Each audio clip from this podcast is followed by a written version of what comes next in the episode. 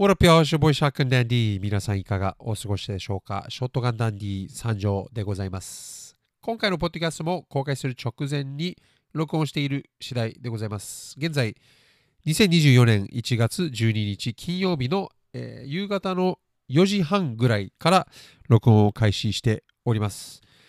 てな感じですね。で今回はですね実は、えー、テーマをいただいておりますのでまあそれについてまずお話しさせていただこうかなと思っております。で、なんか、えー、記事みたいなのが、を送ってくれたんですけども、まあ、ブラック企業という単語に対して、なんかあの黒人が、えー、まあ、懸念を示しているというような記事ですね、ざっくり言えば。はい。まあ、ブラック企業っていうのは日本で言う認識としては一応説明しますが、まあ、あの、あまり良くない企業ってことですよね。あの、従業員に、えー、無理に働かせたり、えー、残業をさせるけど残業手当を上げないとか、えー、休日出勤が多すぎるとか、で、休日出勤しても、その手当みたいなのがもらえないとか、まあ、えー、もうわかるかと思いますが、まあ、そういった、えー、ちょっと、えー、ダメな企業ですね。のことに対して、まあ、日本の方ではブラック企業と呼ぶということですね。で、その呼び方っていうのは本当に日本特有だと思います。えー、少なくともアメリカではそういった、えー、企業のことをブラック企業っていう単語で呼ぶことはございませんっていうことをまあ理解していただきたいです。まずは。はい。あの、日本のまあ言葉ということを。はい。まあ、それを踏まえた上で、まあ、自分黒人なんですけども、半分、えー、別に全然ブラック企業を使っていいと思う派です。あのそれに対してわざわざ、えー、それは黒人に対する差別を助長しかねないって思ってる人も、えー、まあ、いるのは理解するし、まあ、その人の気持ちも、まあ、なんとなくわかるんですけども、で、確かに、そう思った時点で、そう思ってる人がいる時点でもう助長しちゃっているし、まあ、結果的に、あの、嫌だなって思う人たちはいることにはなってるので、あの、まあ、企業によって別に、あ、そっか、これ企業とかじゃなくて、日本全体でブラック企業って呼ぶべきかどうかっていう話なんですよね。まあ呼ぶ、呼びたくない人は呼ばなければいいし、呼びたい人は呼べばいいと思います。はい。でも、大半の黒人たちが、えー、日本で、ね、そういった企業のことをブラック企業と呼ぶことに対して、えー、悪く思わない黒人の方が圧倒的に多いとは思います。本当に少数派です。そんな違う国の人たちが何をどう呼ぼうがいちいち気にしている人の方が少ないです。それはどの人種でもっていうところですね。で、ちょっとまあ、ここはポッドキャストなので、もうあまり気にせずにね、いつも赤裸々に喋ってるんで気にするんですけども、そもそもですね、自分そういった本当に黒人たちの考えをあまりあの推奨したくないんですよね。あの過激なんですよ。で、いるんですよね、未だに過激な、えー、思想を持っている、えー、黒人さんたち。何でもかんでも、えー、人種差別だし、人種差別だって、え言ってしまうような、え黒人もいるわけなんですね。で、その差別がなくならない理由、いろんな理由があるんですけども、それって、えそういった人たちの、え原因が原因であることもちょっとは思うわけなんですね。いつまでたっても、え被害者面をして、ちょっと悪い言い方してるんですけども、今、あえて。まあ、その被害者であることを、まあえー、こうぶら下げてみんなの前に。でそれをまあ強要させる他人種に。そういうのはやっぱりあんまりやらない方がいいんじゃないかなと自分は思う派です。はい、でこれはま少数派なのかどうかも分かんないんですけどもで自分が半分黒人だからこそ、えー、そういったことも思ったりする可能性もあるし、まあ、本当に100%黒人だったらまた話は変わってくる考え方も変わってくる可能性はもちろん否定できないんですが、まあ、半分黒人の身からして、まあ、そういった黒人の人たちの意見はあまり好きじゃないですね。あのだって本当に権限がないんですよ。ブラック企業っていう呼び方に対して、えー、なんで、あの、文句のつけようがなくないですかっていう話なんですね。そのブラックっていう単語がダメだって言われても、ブラックっていう単語は黒人が存在する、まあ存在する後かな、単語的には。まあでも、あの、黒という色に対してブラックとも呼ぶので、必ずしもそのブラックっていう単語が黒人を指してるわけもなく、えー、それを、まあ、単語まで黒人が取る、ある一定の人種が取るっていうのは非常に理不尽だし、あのエゴですよね。で、わがままだし、え自意識過剰にも程があると思います。はい。まあ、それがざっくりとした意見ですね。なので、日本人の方たちが生み出したブラック企業という言葉は日本人として堂々と、えー、言っていいと思います。それで相手がどうこう言ってきたところで、まあ、その場は謝ればいいし、別に、もし、あの、その人のことが好きであれば、か、もしくは同等として別にそんな日本の言葉だからいいじゃないかって反論しちゃっていいと思います。だって、そもそも、で、ブラック企業って言葉を使ってることにイチャモンをつけてる人の方が絶対におかしいんでっていうところなんですよね。はい。非は確実にそのブラック企業が黒人に対する差別だって言ってる人にあります。その非は絶対に。その人のわがままです。本当に。はい。言葉までそういう人種で制御されてどうすんねんっていう話なんですよね。まあ確かに N ワードっていうのがあって、まあ、N ワードはちょっとあの本当にシビアすぎる問題になるので、さすがに N ワードはあまり言わない方がいいんですけども、あのまあでも、僕はぶっちゃけ言ってもいいかな派です。あのただの言葉じゃんって思う派なんですけども、まあ、でもさすがにあの N ワードを、えー、言う多人種に対して怒る人がえー、多いし、そもそもなんだろう、この社会的なマナー違反なんですよね。もうそれは人種動向の話じゃなくなってきてて、あの N ワードに関してはもうちょっと大きい部分になもう突入しちゃってるので、まあ、それは本当にマナー的に、えーまあ、N ワードはあまり使わない方がいいってことってことですね。本当に、あの、まあ、バカという言葉えー、とはまたちょっとレベルは違うんですけども、でも、そんなビジネスのところで社会に出てああの知らない人に対してバカって言うわけがないじゃないですか、そこまで。本当に怒ってないとバカとも言わないし、そんな普通の日常さ感じあの日常の会話の中でいちいちバカって単語を使わないと思うんですけど、みんな。まあ、それと同じような、まあ、レベルは違えど、ノリ的には一緒ですね。あの、N ワードって実は、あのアメリカのに行けば分かるんですけど、で、これもまあ地域とか、えー、そのエリアとか、あその使ってる人のステータスね、金持ちとか貧乏かとかっていう、そういういろんなバックグラウンドにもよるんですけども、まあ、一般的に例えば高校ぐらいまでは普通にあの白人同士、アジア人同士、え黒人以外の多人種同士でもその N ワードで呼ぶ合うことがあります。はい。あの、やっぱりちょっと貧しい地域に多い傾向は見られますけども、まあ平気で、えー、お互いの仲間内の間で平気でお互いをその N ワードで呼び合う。そういう現状も一応あるわけなんですね。で、それももちろん黒人も理解しているので、まあそれに対してはいちいち怒らないわけなんです。まあ怒る人ももちろんいるけどってところですね。はい。さっき冒頭で言ったように、まあ過激な黒人思想を持っている人たちは、その N ワードを使うと、まあ、激怒する人もいますけど、でも一般的なアメリカ人、一般的な黒人は別にあの N ワードを、えー、使ってようがそこまで起こらないんですが、でも、まあ、社会的にね、N ワード、さっきも言ったように、日本人がまあ、バカバカバカバカ言って、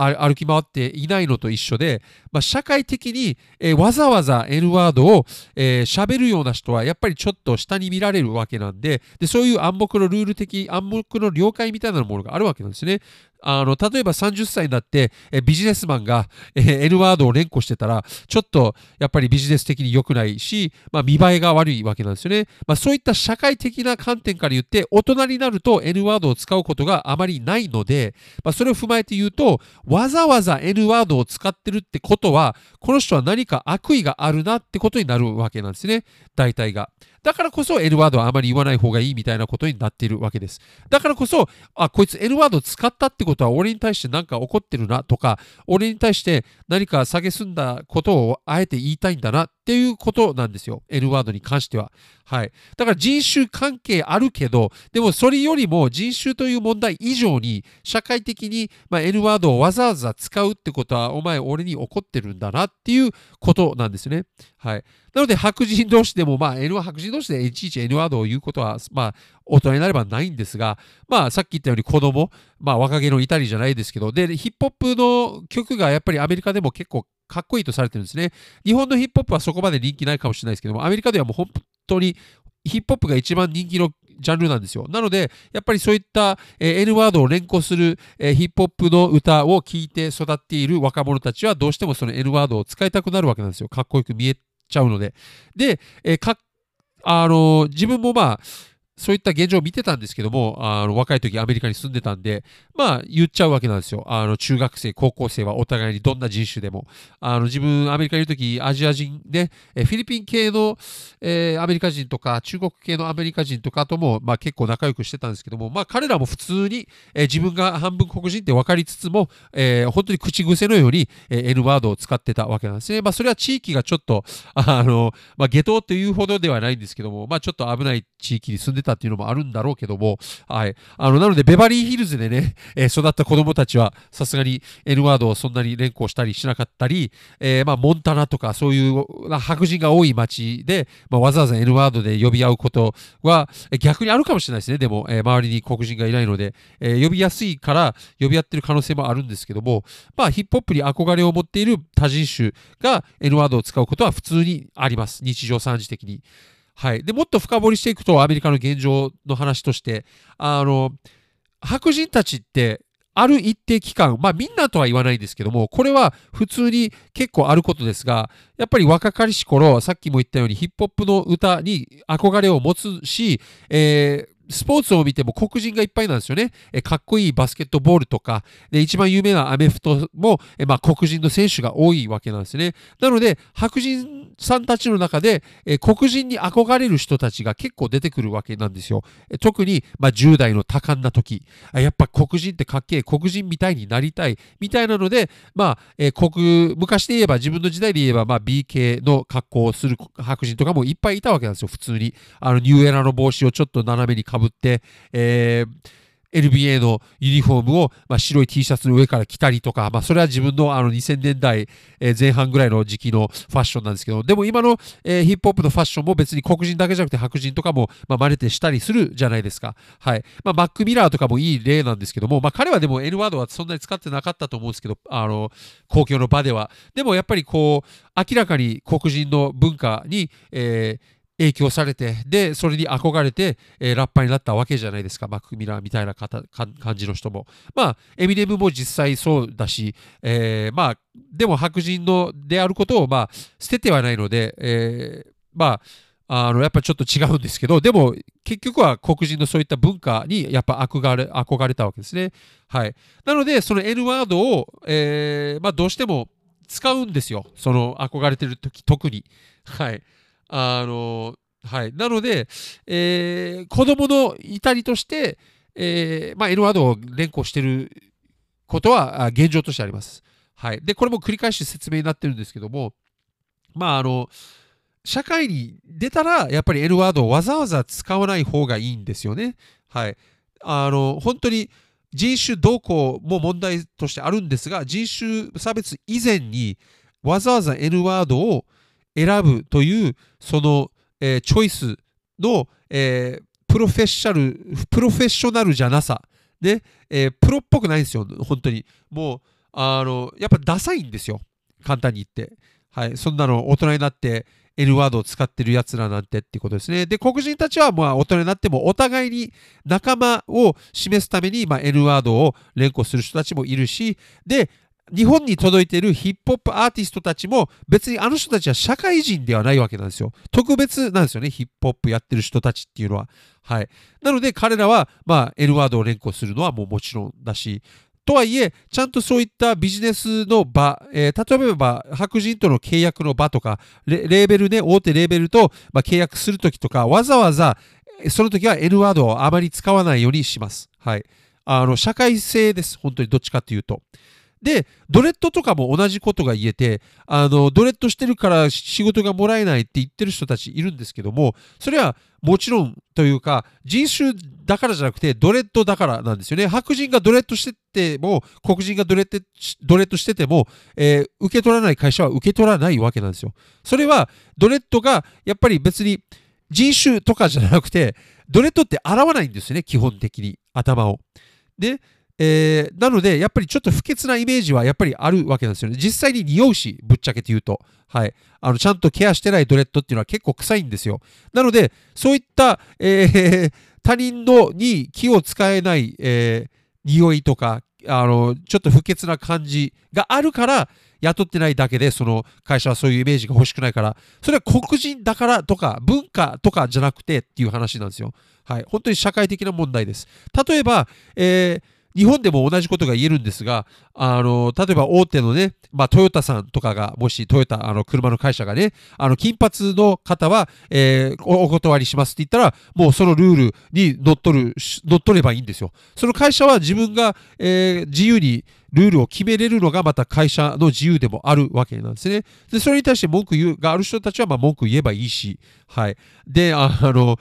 金髪、本当にトヨタに入りたいんだったら金髪じゃなくてちゃんと黒髪にして面接行けばいいしって話なんですね。えー、で、まあ、面接で思い出したけど、そもそも金髪で面接で行かないっていうのがまあ常識じゃないですか、日本でも。それと同じような感覚なんですよ、ドレッドで、えー、仕事が、えー、まあ、もらえないだったり、えドレッド、あのが、をやってると、まあ、面接とかで落ちやすいとか、まあ、そういったところから来てるわけなんですね。なので、あの人種問題にただしてるだけなんですよね、そういったもの。まあ、それと似たような感じで、まあ、ブラック企業っていう単語 を使ってることが黒人への差別を助長しかねないっていう考え方はちょっと行き過ぎてはいます。はい。でも、まあ、可能性があると思う人がいるのだったら、まあ、ブラック企業っていう言葉を使わなければいいんじゃないかなと思いますね。はい。ただ自分がまあ最近またあのどうしても反応してしまったツイッターの方で、えー、反応してしまった、えー、物事、まあ、ドレッドをしちゃダメ。そういう発信は、えー、分断を生むし、えー、ダメじゃないのにダメっていうのはちょっと違うんじゃないかなと自分は思いますね。まあ、ブラック企業の話とちょっと似てるけど違うんですよね。この立場というか、ブラック企業は別に、だから使ったらダメっていうことがダメだと思うんですよね。あの、権利がないんですよ。権限がないわけなんです。人に、人の発言や人の髪型、えー、人がやる行動に対して、えー、こちらがやるなとか、逆に言えばしてしなさいっていう権利がないわけなんですよ、権限が。誰にも、えー、与えたらダメなんですよ。で、それを黒人の人種というものにそういう権限を与えるのもおかしいわけなんですね。じゃあ、じゃあ、じゃあ、権限を与えたとしましょうって話です。黒人の人たちに。じゃあ、どこまでの黒人が、えー、そういう経験、権限を、えー、持てるのかっていう話になってくるわけなんですよ。はい。えー、っと、まあ、自分ハーフなんですけど、半分黒人の俺は、じゃあ、その権限を与えることができるのかどうかっていうところにもなってくるし、そもそも黒人の中でもアメリカの黒人なのか、アフリカの黒人なのか、えー、イギリスにいる黒人なのか、そのどの黒人にその軽減があるのかっていう話になってくるわけなんですね。で、まあ、ないわけなんですよ。別に黒人だからって、あなたはその言葉を使いなさい、使ったらダメっていうことができるわけがないわけなんですね。それが、たとえ傷つこうがっていう話なんですよ。それこそがまあ言動の自由でもあるし、あのまあ髪型もそうなんですよ。自分の髪型も、えー、ぐらいは自分で決めればいいわけなんですよ。他の人に、えー、あなたの髪型をどうこうっていう、えー、ことを決める権限がないわけなんですね。はい。なので、もう根本的にあの、ブラック企業という単語を使っちゃダメっていう方がおかしいわけなんですね。それがたとえどんな文化や、え人種であろうとっていうところです。さらに言えば、えー、自分の国でもない日本に対して、ああだこうだ言えるわけないわけなんですね。本当に。その権限がマジでどこにも一切ございません。なので、ブラック企業という単語を、どうぞ使ってくださいと、私は意見として思いますっていうところですね。で、えー、もう一度繰り返しになりますが、もし、えー、気になるのであれば使わなければいいだけの話だし、まあ、それもその本人の自由でございます。はい。私はただ自分の個人的な意見を述べているだけでございますね。っていうところです。はい。すいません。ちょっと長くなって同じようなことを繰り返し、えー、説明しただけの、えー、20分になったし、あの、アップルウォッチしてるんですけど、アップルウォッチがちょっとうるさいよって、あの、言ってきたぐらいちょっと大きな声で喋ってしまったんですけども、すいません、ご了承くださいというところです。ちょっと音量を下げていただければと思います。まあ今更言ったところでなんですけどもってところですね。はい。で、まあ、ぐだぐだだったんですけども、本当に人種差別はできれば、まあ、ありえないのは重々承知の上で言うんですけども、本当に人種差別というのはなくなってほしいですね。あの、みんな仲良くやっていけばいいんじゃないのって思うんですけどね、もう争い事もめんどくせえ。あの、ぶっちゃけて言うと、松本人志さんのね、あれももうめんどくせえ。ああの、もういいじゃんって話。あの、はい。まあもっと、それはあえてもう自分の多分、松本人志の問題に対する意見は本当に多分少数派だし、過激だと思うので、まあ、あえて伏せさせていただきますが、まあもうほっとこうよって話ですよ。簡単に言えば。はい。どっちも悪いっす、あれは。って思うっす。本当に。まあ簡単に言えばですよ。まあそんな感じで争い事をやめて、もうみんなあの話し合い、もし争い事生まれるんだったら別に話し合いすればいいじゃんって思うし、相手を尊重しながらもね。はい。なのでわざわざ、えー